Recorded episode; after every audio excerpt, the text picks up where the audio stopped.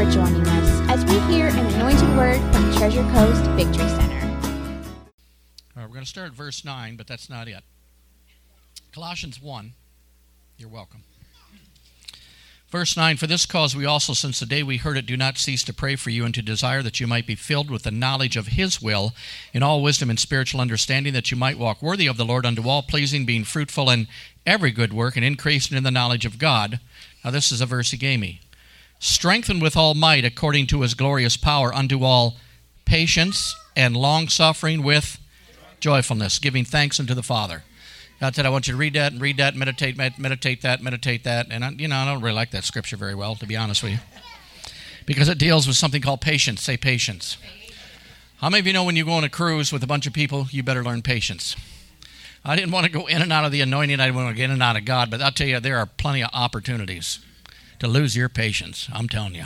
So every time we get to a thing, one time we were there and they got these stupid Coke machines now. You know, you've seen them in Wendy's and that stuff where you, you get your Coke out of there. Well, that's where we get our ice to us who aren't on the Coke package, basically. So me and Becky, we went to get ice and there was one lady there and she just got up there. And just like day five, this isn't like the first day. She pushing buttons. She don't know what she's doing. Pushing buttons and stood there. Well, I don't know if she thought I was going to give her money. She was in a slot machine or what. Push some more and then cancel it out. And remember that? Push some more. And I'm, Becky looking at me and I'm, I'm saying, I'm the most patient person in the world. I've just become the most patient person in the world. And she kept going and kept going. And I said, I'm also the most long suffering person in the world. I am patient and I am long suffering. That's what I am. I'm patient I'm long suffering. And then you take the next one and says, with joyfulness. So I said, Bless God, not only am I patient, not only, I don't want to kill this woman anymore. I'm happy about the whole situation, praise God.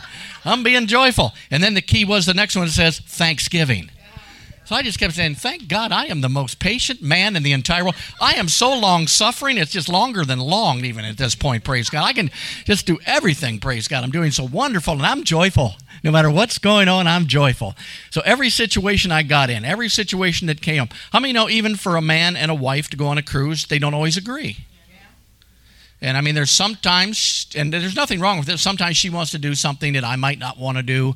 And the old way was, well, I want to do this. Well, I'd rather do this. Well, then I'm going to do it, but I'm not going to do it the way you want me to do it just to show you that you should have did something else because we're not going to have any fun while you do it anyway. And when you get back, you're going to find out, bless God, you should have did what I did because it wasn't no fun anyway. Anybody equate with that? So I just said, that's it. So whatever she wanted to do, we did it. Praise God. That sounds great, honey. That sounds great. If it didn't like it, you know what? I'm the most patient man in the world. It didn't really make any difference. I am full of long suffering and I am joyful.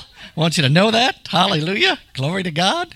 Praise God. So if we sat down to eat and it took them two hours to bring us, every time I started to get that feeling, say that feeling, ever felt that feeling? Starts about right here and starts coming up. You can feel it immediately. I'm the most, thank God, I'm the most patient person in the world. I am so darn long suffering, it's scary, and I'm the most joyful person in the whole entire world. So I just did that the whole time. And I mean, it made the trip a lot better than getting upset every five minutes about this or that or that or this or I don't agree with this and they didn't do this right and they and all that stuff. And it just made it good. And actually I could feel the presence of God the whole trip rather than going way out and back in you know like you do sometimes. So basically there was one night we were there and we were waiting to go to supper or something. There was a couple sitting there and there was hardly any seats. And we asked if we could sit with them because it was a table of four. And they sat and we sat down with them and we started talking to them. Here they were both truck drivers husband and wife truck driver team I thought, man, that guy, he better take my scripture, write that thing on his visor or whatever he needs to do. Come on now. Dear Lord. So they he drove because I guess you can only drive so many hours, and then you have to rest. So when he was done, of course, she took over and drove, and then it just went back and forth because they were making a bunch of money to get a truck. And they said they bought a truck. They almost got the truck paid off. We're so excited about our truck. We're doing this. We're doing that. And finally, they got around to saying, "And what do you do? You know, I'm a travel agent. Da da da da da. I've been here, been there. Dee dee dee." Then he looked at me and said, "What do you do?" And I said, "I'm a pastor."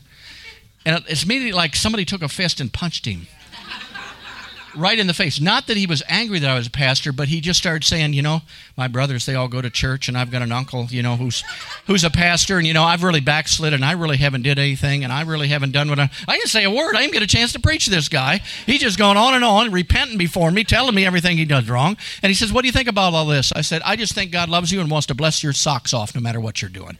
And he got so excited about the whole thing. And that's about all I said because he just wouldn't shut up after that. He was going on and on how he's going to start going to church now and he's going to plug back in because he knows it's been God that's been blessing him, this and that and this and that. And we walked out and I probably didn't say four words to him the whole time, praise God. Now, if I would have walked in there irritated, sitting there like this, what are you, Pastor? Treasure Coast Victory Center.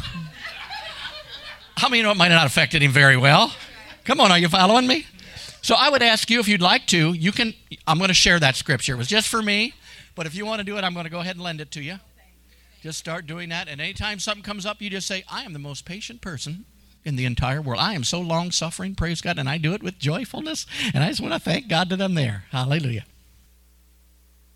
All right, did you bring a Bible this morning? Yes. All right, take your Bible, go to Matthew chapter 28. Matthew 28, we've been talking about the authority basically that we have been given. It was given to Adam and Eve way, way, way back.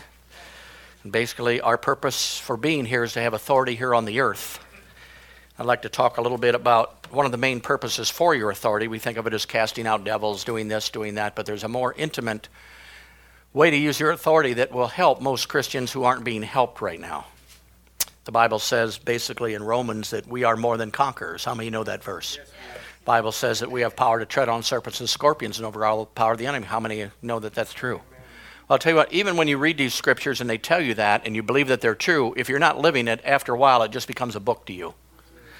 In other words, if you live under and you're never more than a conqueror anyway, you could care less whether that scripture's in Romans 8:37 or Joshua 4:2. Doesn't make any difference. The thing is, if you're not living what the Bible says you can live, then you have to make the adjustment in order to live in that place. God doesn't have much to do with it. It's our way of thinking basically that changes those things. So as I get around and as I see other people, there's so many Christians living beneath their privileges and what Jesus actually paid for them. And we don't want to do that. We want to find out what he paid for, and we want to live and take care of every privilege that he provided for us on the cross. Praise God. All right, Matthew 28. Look at verse 18. And Jesus came and spake unto them, saying, All power is given unto me in heaven and in earth. If you look that up, basically it is all exousia, all authority has been given to me in heaven and earth. Now, this tells me one thing that Jesus at one time didn't have all authority, or else there's no reason for him to say, Now I have all authority. Do you agree with that? And why did he do that? Basically, because at one time, Adam and Eve gave man's authority to Satan, and Satan was ruling on the earth at that time because of what Adam did. How many you know he's still ruling on the earth over people who are not born again? If people have not received Jesus Christ as their Lord and Savior, they are basically under the kingdom of darkness, and Satan is the ruler of the kingdom of darkness. But thank God for us who are born again, we know that Jesus came, He defeated the devil, He spoiled the devil, He brought the devil to naught, He stripped him of his authority, and restored that dominion and authority back to me. Say, I have, I have. authority. Look at verse 19. Go therefore and teach all nations, baptizing them in the name of the Father, Son, and Holy Ghost, teaching them to observe all things whatsoever I have commanded you, and lo, I am with you even to the end of the world. And he said, Amen. Basically, he said, I got the authority back, so you go, teach all nations, and make disciples. Say, make disciples. Make disciples. Say it again, make disciples. Make disciples. Notice, not only get people saved, but to make disciples of those people that you get saved. In other words, he wanted them to grow into a place where they're walking in everything that Jesus provided for them. Now, notice, this is the last instructions he gave before he left. You know that? So it's probably pretty important instructions if he waited to the very end and got them in right before he died. So basically, teach them, teach them to what? To be disciples. Say disciples. Now, we're here at Treasure Coast Victory Center, and I've been here almost 20 years now, and I'll tell you what, we're not here to entertain you. We're not here to perform for you. We are here for one reason, one reason only to make you a disciple of the Lord Jesus Christ, not of me, not of my wife, but of Jesus Himself, basically, so that you can make disciples for other people. Praise God. Good. Go to Acts chapter 26. Acts 26. I don't have to be in a hurry this morning because we have just the hungry people here this morning. The other ones are not here. So I can take my time and feed you the way I'm supposed to, and this will be good. Praise God. Hallelujah. Glory to God.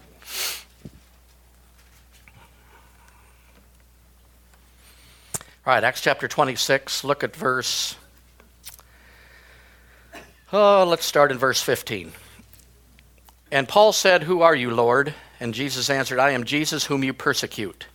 Verse 16, But arise and stand upon thy feet, for I have appeared unto thee for this purpose, to make thee a minister and a witness both of these things which thou hast seen, and of those things in which I will appear unto thee, delivering thee, delivering thee from the people and from the Gentiles unto whom I now send you, to open their eyes, to turn them from darkness to light and from the power of Satan unto the power of God, that they may receive forgiveness of sins and receive an inheritance among them which are sanctified by faith that is in me.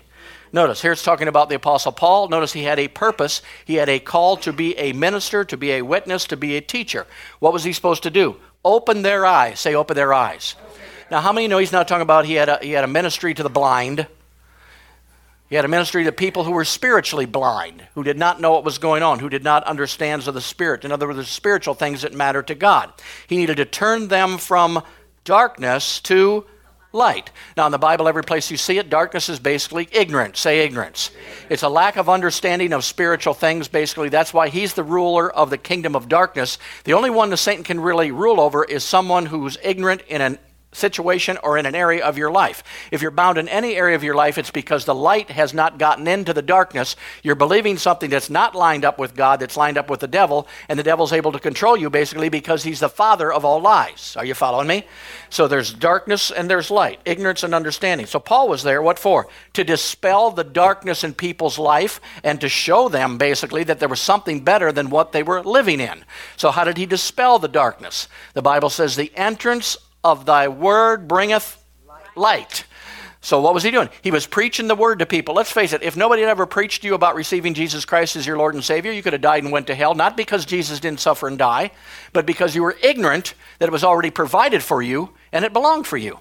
You could be born again, never be baptized in the Holy Ghost, basically because you're ignorant of the baptism of the Holy Ghost and didn't know anything. But when the light of the word of somebody preaching it available to you came, you received that then, even though it was available to you five years, ten years before that, you were in darkness because you did not understand. So what was he doing? He was basically going to take them from the power or the authority of Satan into the power and authority of God. How many know those are two different places? Hallelujah. And before you were saved, I'll put your finger there. We better go there. Go to Ephesians chapter 2. We're going to come back there, though.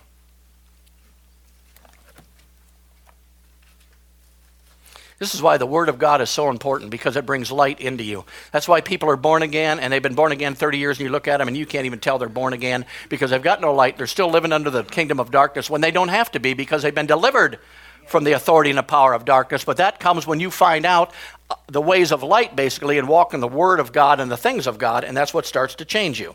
Now, where were you before? Look at uh, Ephesians chapter 2. Look at verse 1.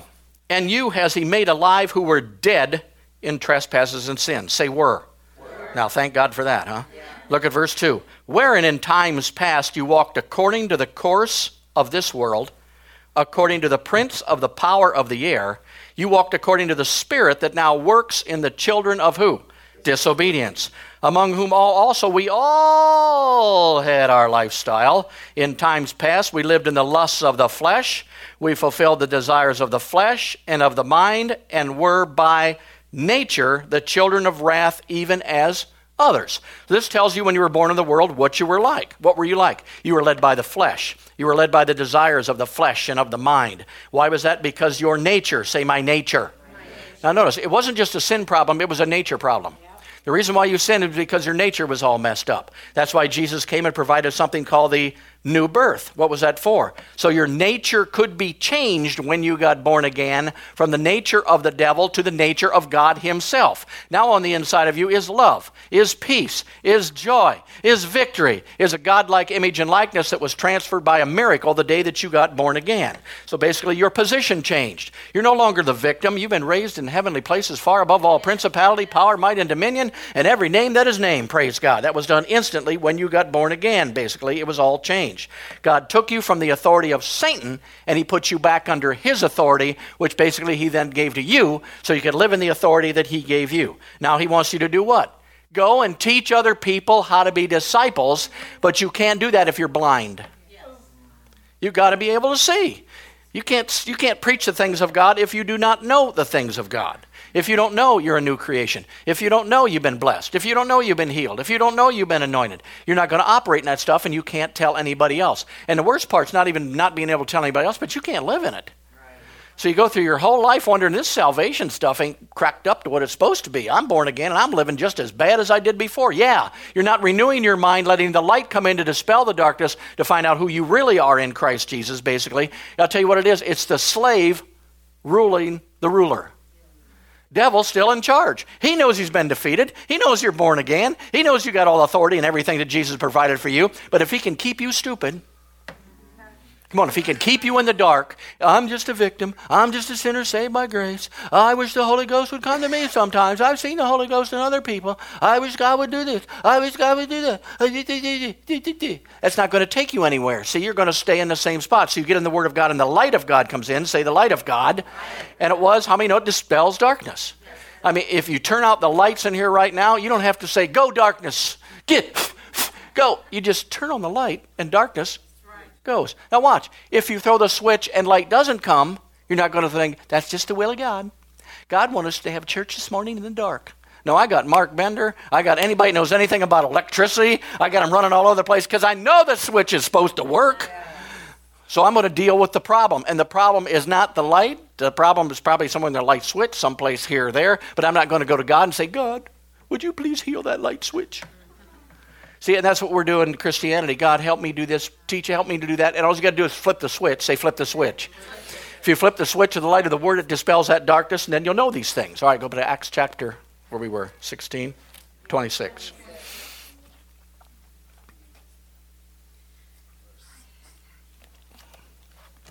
There's a lot of stuff here this morning. I hope you were ready. Verse 18, to open their eyes and to turn them from darkness to light, from the power of Satan to the power of God, that they may receive forgiveness of sins and inheritance among them which are sanctified by faith in Christ Jesus. Now, why is it important? Why is it important that we go from darkness to light? Why is it important that we have the authority of God? Why? What is the purpose in the scripture for it? They, they may receive, that say that they may, they may receive. Look at it the power of Satan under the power of God, that they may receive forgiveness of sins and receive an inheritance among them which are separated or sanctified by faith that is in me. So the authority that God gave you is to rule and reign in your own life. But notice, it's also an authority to receive, say, not get, not get. receive the things of God, not say, not get. Not See, most Christians are trying to get things from God. There's no sense trying to get something from God that He already gave you. You need to receive what He already gave you. And here it says forgiveness of sins. How many know forgiveness of sins is provided for? Oh, God, I wish you'd forgive me. I just wish you'd forgive. Oh, forgive me, forgive me, forgive me. Well, repent, praise God. Confess your sins. He's faithful and just to forgive you your sins and cleanse you from all unrighteousness. So, what am I going to do? I'm going to use my authority to go ahead and get forgiven, praise God, because it's already been provided for me. Notice what else it says here an inheritance. Say inheritance. Now, some of you may have earthly folks who got a bunch of money, own a couple houses. That's great. You're going to get a big inheritance when they die. But this is talking about a godly inheritance. Yes. And from what I read in the Bible, he got quite a bit of junk. Yes. Come on, he got a lot of stuff. So, what am I going to have to learn how to do? I'm going to have to learn how to receive, say, receive my inheritance from him. Say, not get. Not get. Okay, go to John chapter 1 if I go to church four Sundays in a row, God's going to get me that. No, it's already there. Maybe you're going to learn what you're not getting and not receiving and get the light on the inside of you and receive it from you, but God's not going to do any more for you. Praise God. He's already did that.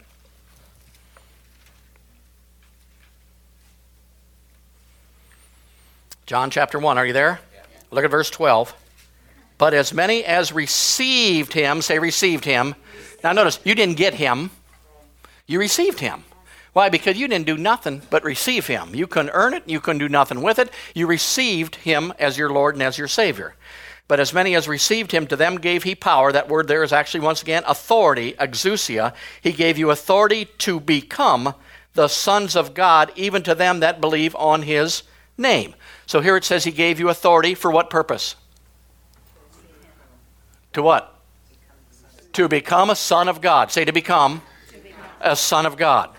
That word authority is the right, the privilege to choose, the ability to receive. So when I got born again, God basically gave me the right, and the privilege to choose and also the ability to receive what God has already provided for me. The purpose of authority is to become a son of God. Now, if you were a son of God, you would not need authority to become a son of God. And if you don't use the authority that God has given you to become a son, you're never going to become a son because it takes authority. Are you following me? To become a son of God. So, not every born again person is a son of God. Not every born again person is using the right and the privilege that they have to walk like a son of God or walk in sonship. Many people are living in defeat. How many know that's not sonship? The Son of God never lived in defeat. He never lived in sickness. He never lived in depression. He never lived in poverty. So it's showing us how we can become, and not only become a son, really, it's to be a son. Say, be a son. So, in other words, when you're born again, there is Son of God potential in you that needs to be brought out of you so you walk then as a son of God rather than as a child of God. Go to Galatians chapter 3.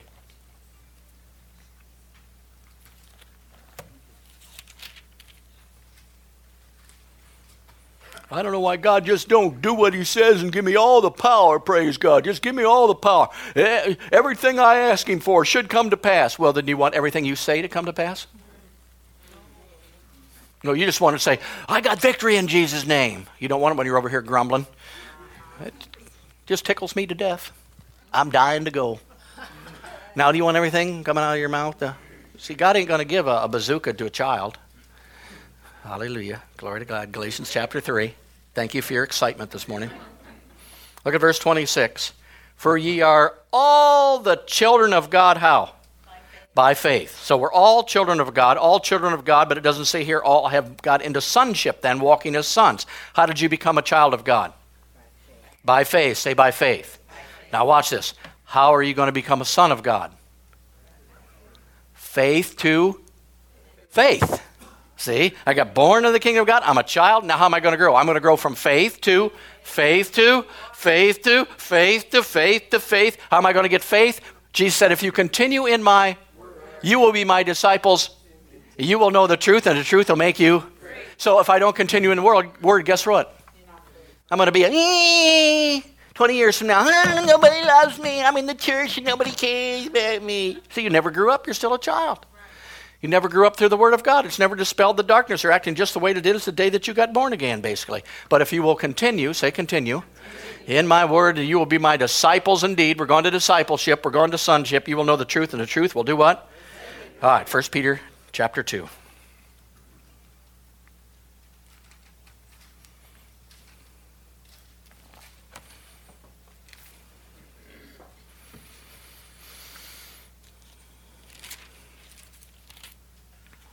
right, 1 Peter chapter 2, look at verse 2.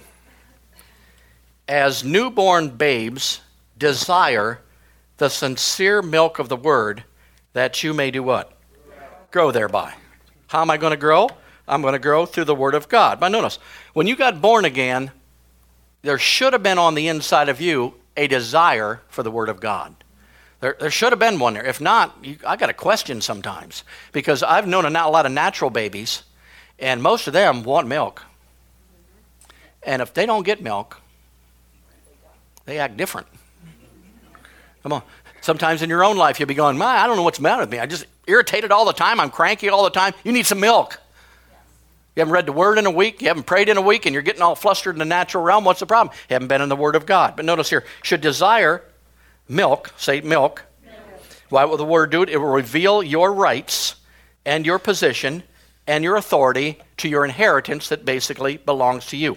You will grow from a child to a son through the Word of God. That means number of years in the church don't necessarily mean sonship. But they've been in the church 40 years. They're one of our most grown up members. No, they're probably one of your problems. See? You can grow up. I mean, you can get a new, newborn person whose desires a milk, and I'll tell you what, you ain't careful, they'll run right by you. They're so excited about the Word of God when they get. I tell you, when I got born again, I, I wanted the Word of God so bad. I mean, I, we were traveling all over the country. There was a revival in Tennessee. Get in the car, kids. Here we go. Bless God. There's one in Pensacola. Off we go. Praise God for the weekend. We're going to go. And I went to every revival, and I sat under the Word, and I studied the Word, and I listened to tapes while I was on my way over there. And I was Word, Word, Word, Word, and revival, revival. Oh, knock me down, pick me up, knock me down, pick me up, make me laugh. Oh, make me. I was doing everything in revival, praise God. Do you understand? I'd be in touch everywhere along the way. But in a way, that was great. But in another way, it hurt me for the fact that Monday came. Thursday, whoo! Friday, Saturday, Sunday, got back to church. Monday, work. what happened to my, I had my goosebumps. They disappeared. See, I didn't know revival was a lifestyle. I thought revival was a three day revival weekend, and then after that. See, people crying out for revival. You know, even if this thing we had here, let it rain. We want revival. We want revival. Look in here, and you're going to find it right in there. If you want to walk in it, it comes out of here. It doesn't come out of there anymore. See, it's a place where we live. So I had to determine someday, because it was so much fun in these revivals all the time, but then I had to be a complete idiot the next four days till we got back in revival for three days. And if you saw me here or here, you'd wonder, is that the same guy? Y'all look at me. Come on. Come on. You want me to get you a mirror? You can just turn around and look at yourself there a little bit. Praise God and see what you're seeing there. Come on. Come on. Yes, amen. When you're around another Christian, amen. Praise the Lord. But when nobody's around, then what is it? Yeah, stupid woman, dog. See, it's a lifestyle. Say it's a lifestyle. And as you grow, you'll learn. So I had to learn that not only did, I, did it help me, pump me up, got me going, but I had to learn to sustain that. It's the same way if you want to get in ministry. When you get behind this pulpit here and you believe in the anointing of God, it comes on you to teach or preach. You know, at first you wonder whether it's going to, then you hope it's coming on you, and then you know it's going to come on you, so it doesn't really make any difference. But when you do, it's a different high than just walking. See, if I could stay back here and preach 24 hours a day, I'd be the most lovable person you've ever seen in your whole entire life. But how many know I got to go out and I've got to pay the bills? I got to go out and I got to face other people. I got to go out and run into a lady who can't work the Coke machine after four days. I got to run into all these people out there and do all this stuff. Praise. I mean, know, that's part of your life out there. So it's not just a weekend revival we're looking for or a touch of God here. Those are great. Those are wonderful. And if you're walking in the anointing, it won't take you long to get back in it when you get in something like that. That's for sure. You're half drunk when you already get there. Praise God. So. So praise God. What are we going to do? We want to learn to walk in this, but we're going to grow. How are we going to do it? Desire the sincere milk of the word. Say, I desire. I desire the milk of the word. Okay, good. Ephesians chapter 4.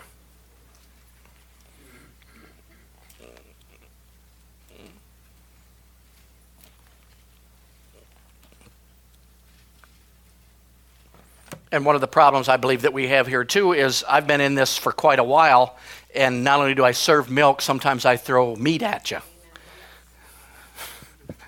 In other words, every now and then the Holy Ghost takes me to direction. I throw you a big, thick T-bone steak, praise God. And some of you eat it up, and some of you, I got no teeth yet. It's all right. It's progressive. The seed is plant. The seed will grow. Go to bed. Get up. Hear the word. Go to bed. You don't have to understand everything that I say every time I preach. The Holy Ghost will minister to you and grow you up a little bit at a time. So we throw some meat. We throw some steak. We throw some chops. Whatever we got. Praise God. We throw at you. We don't throw any Mexican because I don't like that. Can't serve it if I don't like it, praise God. So that's out. I have to talk to my wife about that. She's a. All right, Ephesians chapter 4. Look at verse 14. Now we're going to find something out here. That we would henceforth be no more what? Children. children. Well, why are we children? Because we are tossed to and fro, and carried about with every wind of doctrine by the sleight of men and cunning craftiness, whereby they lie and wait to deceive. So we know something. Who is a child? A child is one who is tossed to and fro. A child is someone who's unstable in the spiritual things of God. A child basically is not using their authority and their right to choose the word over their natural circumstances. In other words, whatever comes, comes. And I'm going to throw this in there. Let me read it first. Look at verse 11. And he gave some apostles, some prophets, some evangelists, some pastors, some teachers for the perfecting of the saints. I believe that you have to be under one of these ministries and maybe several. if you're going to grow up. You can go to your little house, you can share the word, you can do whatever, but you need to be under an anointed man of God who knows what their call is and knows what their place is, or you ain't going to grow up anyway. I read the Bible all day, every day, and this is what it says to me. What it says to you is probably not even right to begin with. Got to have somebody that can break that thing down, know how to feed you, know how to deal with it. So that was extra. I'm not going to charge you for that. Don't worry about it. Praise God. Okay, back to verse 14. That we henceforth be no more children tossed. Say tossed. So, what is a child? A child is someone who's healed by the stripes of Jesus until the symptom comes. A child is one who's on fire for God until the goosebump leaves. Happy until something goes wrong. Loves their spouse as long as their spouse is very nice to them. They get up tired in the morning and they live tired all day long. Why? A child doesn't understand that he has the right to choose his inheritance, a right to choose peace. You can choose joy. You can choose to be on top. You can choose victory. You can choose every day to praise the Lord at all times. Do you know that? You can choose to rejoice in the Lord always. You can choose to forgive and forget. You can choose to love unconditionally your brothers and your sisters, and you've been given the power or the authority to do that, basically. The main purpose for God given authority is not for you to heal the sick, basically, not for you to cast out devils, not even for you to speak to mountains. It's to become a son of God, which makes you capable to cast out devils, heal the sick, and speak to mountains. Are you following me?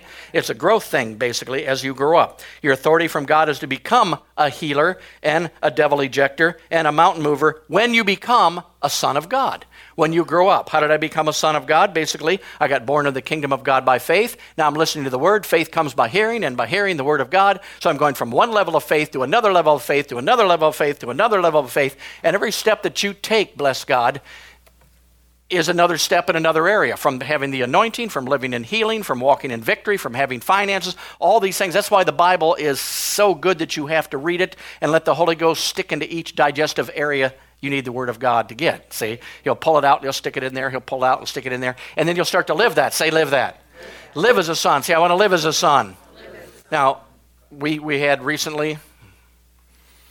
Mm-hmm, we had recently a, a, vacant lot behind us, and basically at that time they decided to come in and they build a house for somebody. It's called Habitat for Humanity. Have you ever heard of it? Good Christian organization. They build a house for somebody cheap who can't really afford a house, and they put them in the house and they do this. And it's a Christian organization. And there was one day I was out there, I was just about to mow lawn, and when I went out, they're on this corner, and for some reason the, their van keeps coming in right through our yard and right up the other thing, and it makes little ruts. And I got a push mower, and my push mower goes, mm, mm, mm, Hmm? so I thought, well, I'll just leave it go. You know, it's no big problem. So the next day I'm out by the pool and I'm working, and all at once this trailer comes through with a bunch of sod on the back of it, and it comes right through my yard again, and you can just see it sinking down. And I just looked up over the fence. Becky saw it too, and he said, hey, don't go through our yard. You've already got ruts there. You've got a whole corner lot there.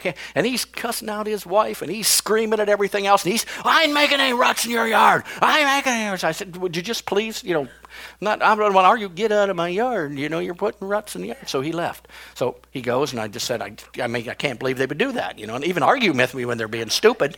I mean, give me a break. So basically, about two weeks later, they had the grand opening for this house where everybody comes. They invited us because we're the next door neighbors. So we said we wanted to go meet our new neighbors and all this. So we went, and they wanted to start the thing with the opening prayer. And guess who gave the opening prayer? the same guy who cussed me out, cussed his wife out, drove from my yard. And here's our, here's our faithful, wonderful Christian brother Joe. Father, we just thank you. I'm thinking, dear God, if you saw him two weeks ago, dear Lord. See, I don't want to live like that. I don't want people to live like that. That's not a place to live. And I'm not putting him down. I'm just saying, I'm giving you as an illustration of what can happen in your life, but yet he's the head of the Christian thing. Christian's not always good. Kingdom's good. Because there are a lot of Christians out there doing things that they shouldn't be doing like that. So, so what was the difference? I mean, I don't know. One day he looked like he was ready to become the head pastor of the entire area, and the other day he looked like he was so close to hell he was going to fall in. Praise God. So I don't. I don't know, see? But but it shouldn't be that way. See, and that's the way Christians are. We're up, we're down, we're up, we're down, we're happy, we're sad. We're stable out a little bit, will you? Don't get so high and don't get so low. Just get right in the middle there and cruise along, praise God, and keep on going, praise God. Hallelujah. Jesus, yeah, praise God. Level off, praise God. Live your whole life at a level. Hallelujah. All right, go to 1 John chapter 3.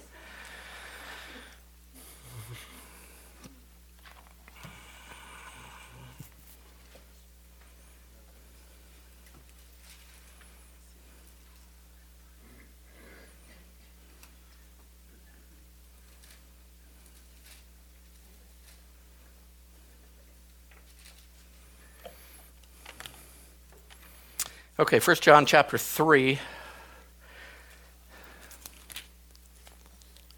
Look at verse 8. He that commits sin is of the devil, for the devil sinned from the beginning. For this purpose the Son of God was manifested, that he might destroy the works of the devil. Notice what it says. What does the Son of God do here? Destroys the works of the devil. A child of God don't destroy the works of the devil. He may try, but he doesn't. A son of God destroys the works of the devil. A son of God manifested. Say manifested. Now, where are you going to manifest from? You're going to manifest from the inside out. See, just like somebody's demon possessed, they manifest and it's from the inside out. The devil's not over here and they're manifesting. So basically, on the inside of you, when you were born again, the Son of God person was already put on the inside of you. The nature's there, the peace is there, the joy is there, the patience is there, the long suffering's there, the joyfulness is there, the thanksgiving there. It's all on the inside of you. And what you're trying to do is bring that out by agreement with it. Say agreement with it. Now, how many know that's gonna you're gonna have to say some things that you may not believe? You may say, I'm the righteousness of God in Christ. And Your mind's telling you you're the biggest sinner in the entire world, praise God. But I'm going to agree with the Word of God. Why? Because as a man thinks in his heart, so is he. That's what he becomes. So there's going to have to be a change in the way that you're thinking. But a son of God destroys the works of the devil. Go to 1 Corinthians 13.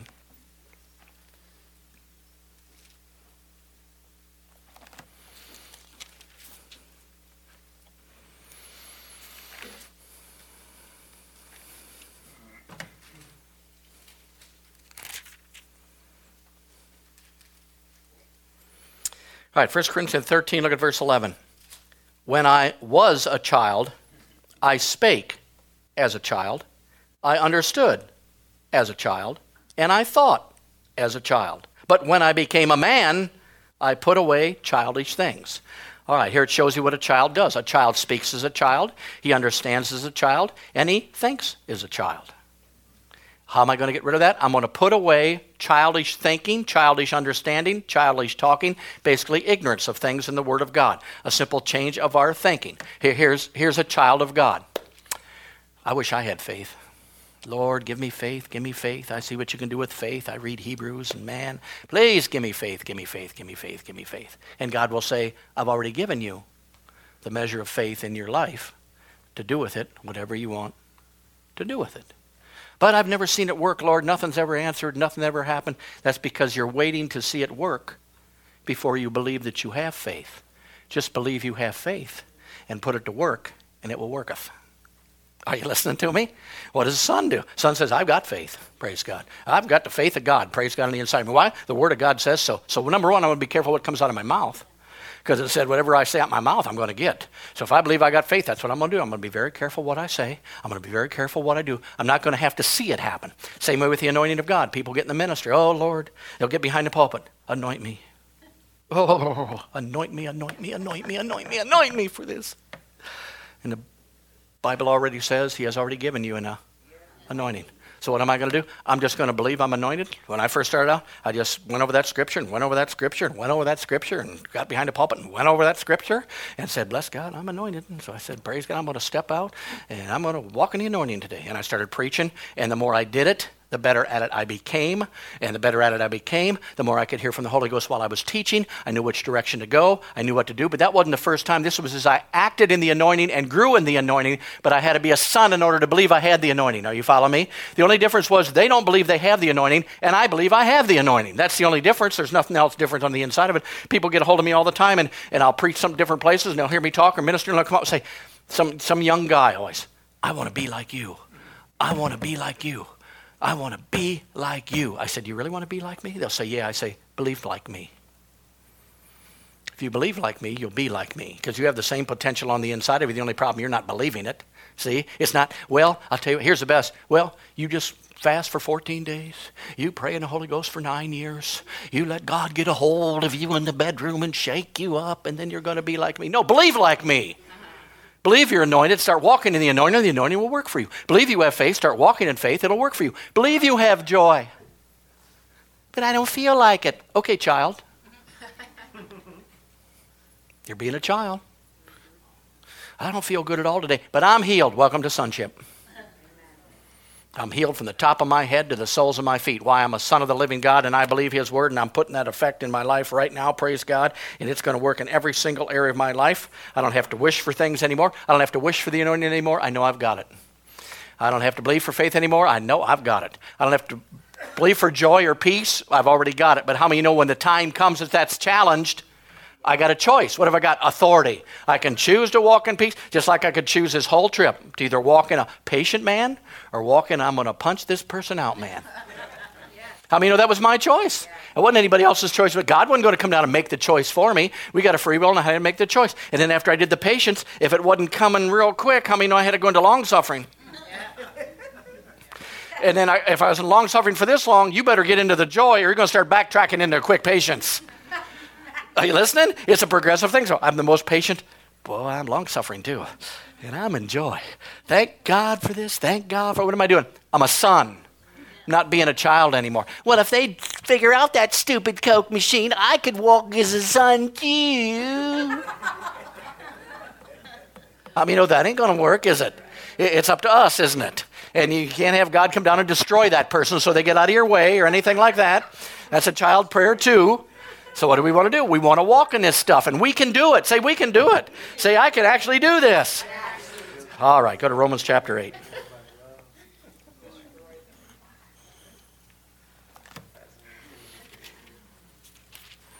Show you something very simple here. Romans chapter 8. Are you there? Look at verse 14, familiar scripture. For as many as are led by the Spirit of God, they are what? So is the Son of God led by the Spirit of God? Is he led by the Spirit of God? So what does a child do? A child would love to be led by God. If I could just see the billboard, if I could see a light in the sky, if I could see a cloud that looks like an angel, that would change my whole day. No, just believe that you're led and you'll be led. I'm a son of God, so what? You're led by the Spirit of God. Never been led. Don't matter. I'm going to be because I'm led by the Spirit of God. I'm agreeing with the Word of God. Are you following me? I've been led. Say, I've been led. But, but the child out there wants to see this. Somebody called me one time, and they're not in here, thank God. But they called me and said, Pastor, what do you think? Yesterday, I was at work, and the clock that we got in our living room fell off the wall. And I picked it up, and it said 3 o'clock right on the button. Fell off the wall. 3 o'clock. What do you think that means? I said, I think it means he knew a new clock. Well, Pastor, should I brush my teeth? If they're dirty, brush them. Should I take that job? Do you have one? Then take it. See? Then, then we get off as many leads you in everything. Should I wear the same colored shoes today or different colored shoes? Should I wear this shirt or that shirt? Should I breathe? Yes, should breathe. I mean, you can get this stuff carried away. When you're led by the Spirit of God, it's just a natural thing. You understand? The Spirit of God's on the inside of you. He's speaking to you. You're moving. You're saying different things. You're doing. Things. You're not consulting Him in every little thing you got, and not every little thing means something. Oh, they pulled out in front of me. That means that God wanted me to stop there for a little bit. I mean, you come up with all this kind of stuff, and you see it. I mean, if, if you've never seen it before, just log into Facebook.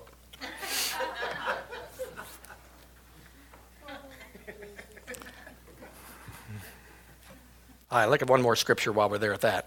Romans 8. Look at verse 19. For the earnest expectation of the creature waits for the manifestation of the sons of God. Notice the whole world, every tree, every bush, every rock is waiting for one thing. What's it waiting for? It's not waiting for the manifestations of the Son of God. It's waiting for the manifestation of the sons of God who will then do manifestations because they are a son. Are you following me? And we want to see signs, wonders, and miracles. Then step into sonship and you will see it. You will act on it. It will work for you. Praise God. All right, go to Philippians chapter 2. A little past noon, but you wouldn't let me preach last week, so I've got to get it in this week.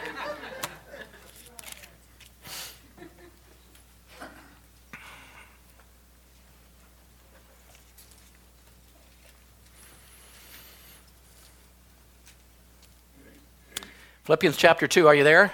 Look at verse 12.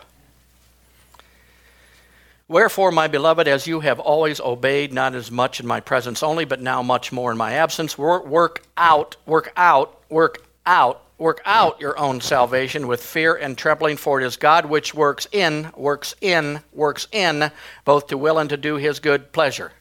Do you see that? Work out. Say, work out. So everything that I ever need when I got born again is already on the inside of me. I'm not working anything in, I'm working everything out that's already on the inside of me. How am I going to work it out of the inside of me? Faith. Faith in what's in me brings it out of me. Are you following me? Faith in the anointing that's in me will bring the anointing out of me. If I got to look out here in the natural for the anointing to work, I'm trying to work in my salvation, not work out my salvation. And where's God working? Where does it say? Say God's working? Yeah. Oh, he, he hit me with a train. He's working on me just to teach me how to suffer and how to do things. Oh, he stole my husband from me. That's what he did. He did that just to teach me and to get me. He doesn't work out. He works here. He wants to work in you to bring out of you what's already on the inside of you. The peace and joy and the power and the healing are already on the inside of you, but it's only going to work when you agree with what's on the inside of you. Now, watch. He'll talk about a son here. Look at verse 14. Do all things without and disputing. Say son. Say child. Now, do you think that's a son or a child? It's a child, isn't it? Look, what do they do? They murmur, they complain, they dispute, they argue. Uh, why is that? Because they're going to believe their act is cleaned up when they clean their act up. They're not going to claim to be righteous and allow that power of righteousness in them to clean them up. So, what do I want to do? I just want to believe what's on the inside of me. The more you believe in the righteousness that God imparted to you through the blood, the less sin you'll walk in. The more you magnify sin. That's why preachers who constantly preach sin, they're going to get it. They're going to have it in their whole congregation. They're going to be, their whole day's counseling. They get the 4 o'clock, the 5 o'clock, the 6 o'clock, the 7 o'clock. Why is that? Because they're preaching sin. And what people hear, faith comes by hearing. So notice verse 14 a child murmurs, disputes, complain. Look at verse 15. That you may be blameless and harmless. Who? Say the sons of God. Now you ask a child, Are you blameless and harmless? I should say not.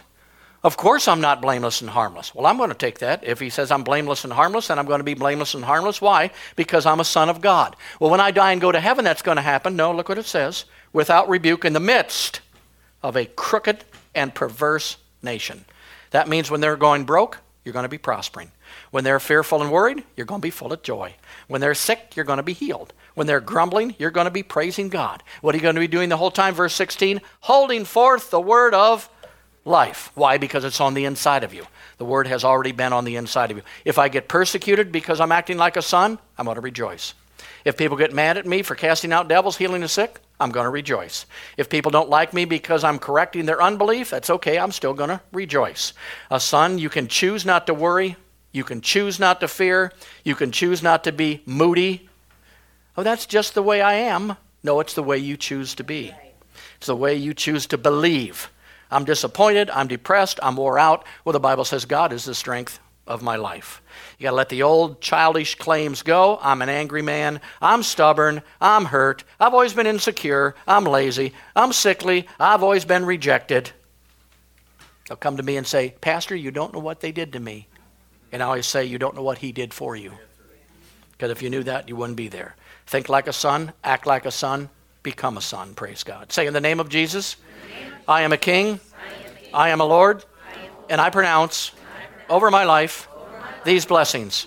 I declare that I am blessed and not cursed. I declare that I am free and not bound.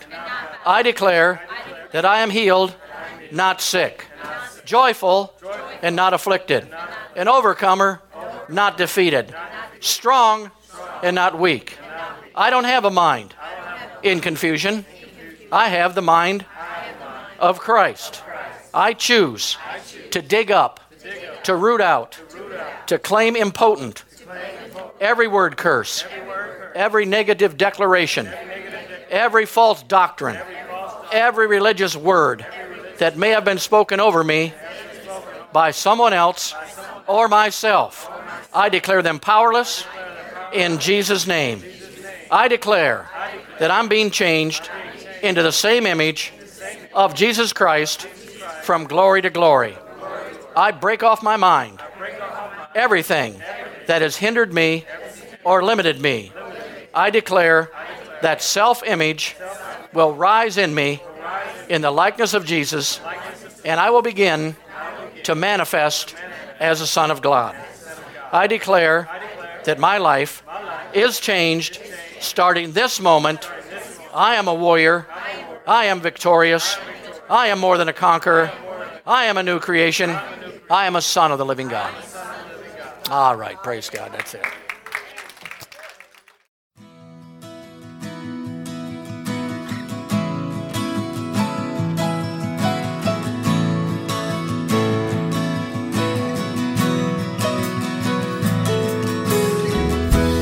For listening. For more from Treasure Coast Victory Center, visit us at mytcbc.com.